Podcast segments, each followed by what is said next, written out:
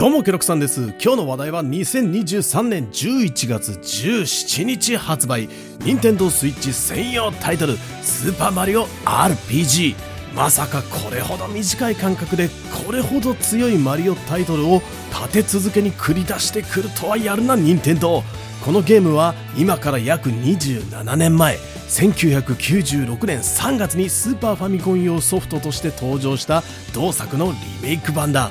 この1990年代中期から後期のサブカルチャーって今のあらゆるメインカルチャーの基礎となっているようなものが多くてね。ゲームやアニメ漫画や音楽などあらゆるジャンルにおいて名作神作が多いんだよね。ある種超えられない壁だとここまでリアルタイムに見てきた僕は思ったりなんかもするんだけど実際にここ数年はこの1990年代のゲームやら音楽をリメイクしてるケースがすごく多いでしょ？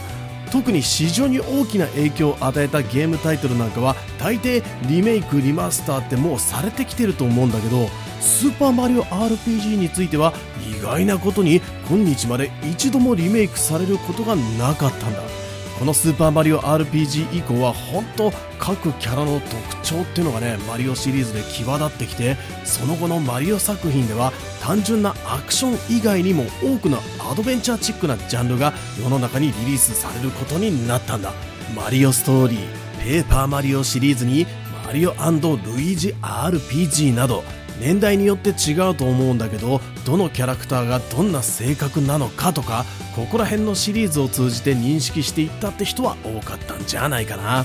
マリオというゲームシリーズのその後の大きな可能性を切り開いたと言っても過言ではない。名作中の名作。スーパーマリオ RPG が一体全体どんなゲームなのか。いつものごとく見やすい尺でさらりと解説。今年の冬は RPG の強いタイトルが多く出てきている中でどれに手を出すべきか。悩める君のお小遣いの使い道その道しるべとなれば幸いだ。さあ財布の残金は確認したかそれじゃあ今日も元気にいってみよう。ロクさん TV ではこれから発売する新作ゲームを中心に知りたい情報をまとめてお届けしています。動画が面白かったらグッドボタンチャンネル登録をして引き続きお楽しみください。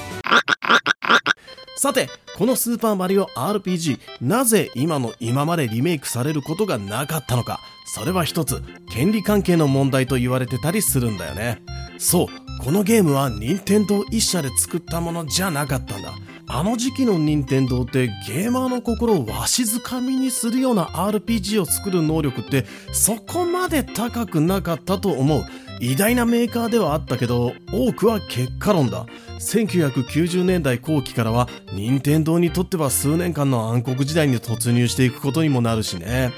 話を戻してスーパーマリオ RPG は当時ロールプレイングゲームといったらドラゴンクエストのエニックスと双璧を成していたファイナルファンタジーのスクエア。このスクエアと共同開発して生み出されたタイトルだったんだよね。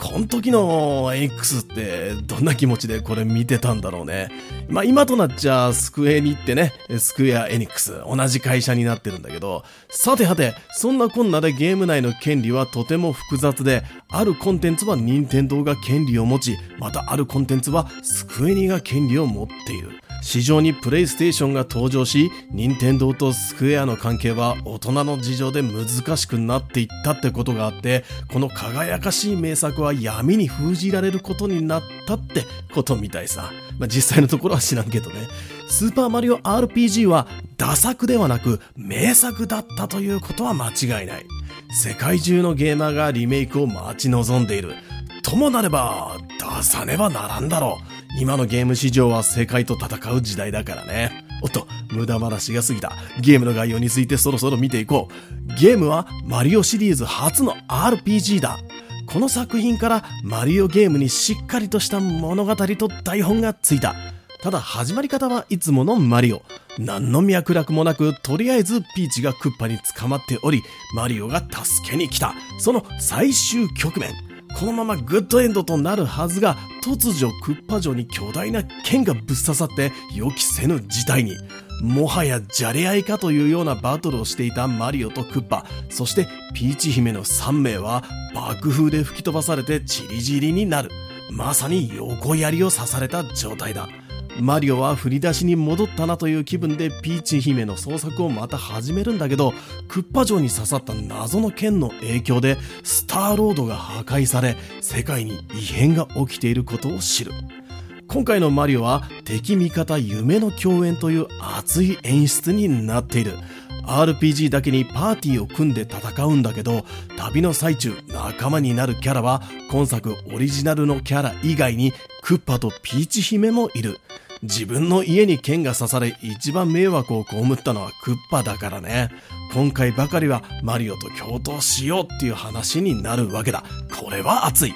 ピーチ姫はやられキャラじゃない。世界を救うためにマリオをサポートして共に戦う。ルイージは残念ながら参加しない。当時は説明書のガイド役としてルイージが描かれていて、蚊帳の外という扱いだったんだ。おそらくリメイクだけど、ルイージが参加するような改版はされてなさそうだね。ゲームの進め方について、これまでアクションでゴールまでノンストップで走ってたやつがかっけーとされていたマリオだけに足を止めて対話をして仲間と共に敵とバトルをして問題解決をしていく。一丁前にレベルとか HP とかなんていうステータスまで持ってんだから当時は驚きしかなかったさ。とまあ純粋な古き良き RPG なんだけどこいつはマリオとしてのエッセンスっていうのがここに注がれてんだね。アクションが。冒険のフィールドはドラクエのようにだだっ広いマップを目的地に向けて歩くというタイプじゃなくて 2D ゼルダのように連結されたエリアを進んでいくタイプになっており各フィールドの雰囲気はアクションマリオのステージにあったようなものになっている。エリアの探索は全身交代左右の動きだけじゃなくジャンプも駆使しないと踏破できない。箱庭マリオアクションなんつって今じゃ当たり前のことなんだけど多分このような立体的な動きをしたのは僕の記憶が正しけりゃスーパーマリオ RPG が初さシンボルエンカウント方式で敵とぶつかればバトル突入なんだけど、スターで無敵になってりゃその場でルール崩壊、バチバチと敵を蹴散らしてしまうのは実にマリオだ。また、ちょっとしたミニゲーム要素が多くあるのも特徴。シューティングゲームだったり、ブレーキやジャンプのタイミングでクリアタイムが変わるトロッコレースや、坂道を転がる障害物をかわしながらゴールを目指す徒競走だったり、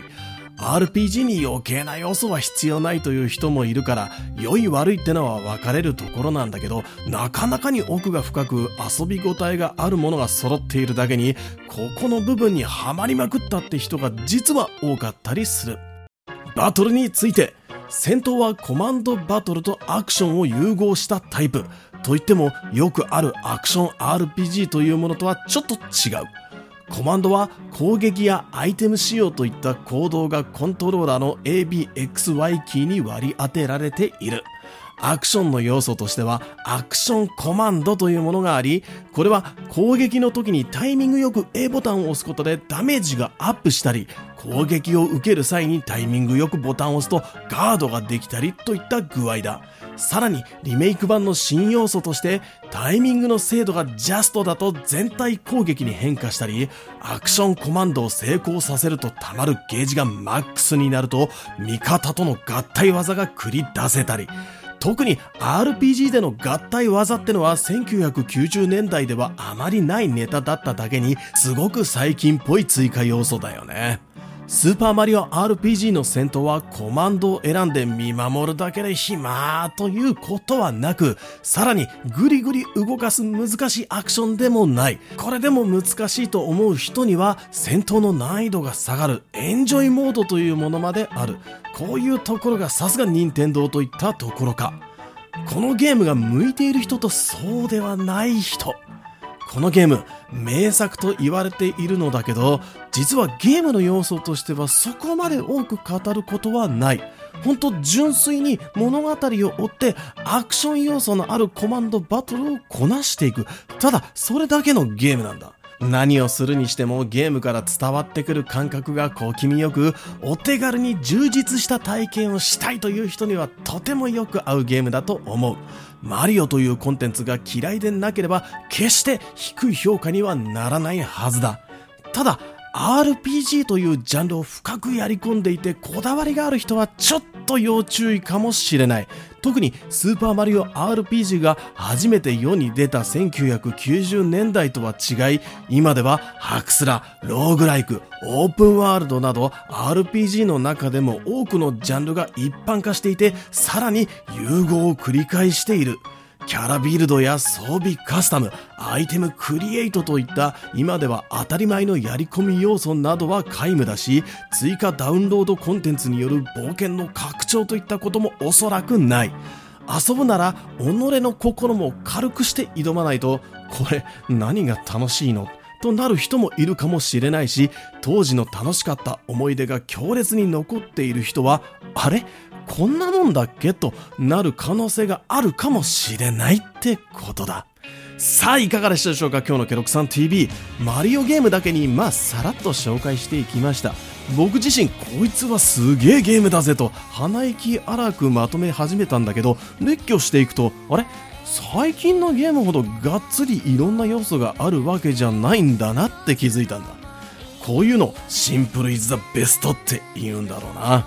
いずれにしても今の今まで一度もリメイクされることなく封印されていたマリオゲームだけに11月のゲームでは最も売れるタイトルになりそうな予感だ。スイッチでゴロゴロしながら遊ぶにはうってつけのタイトルかもしれないね。スーパーマリオ RPG は11月17日発売。君はこのゲーム買いますか？買いませんか？それじゃあ今日はここまで。次回のチャンネルも決まったぜ。ケロクさんでした。またね。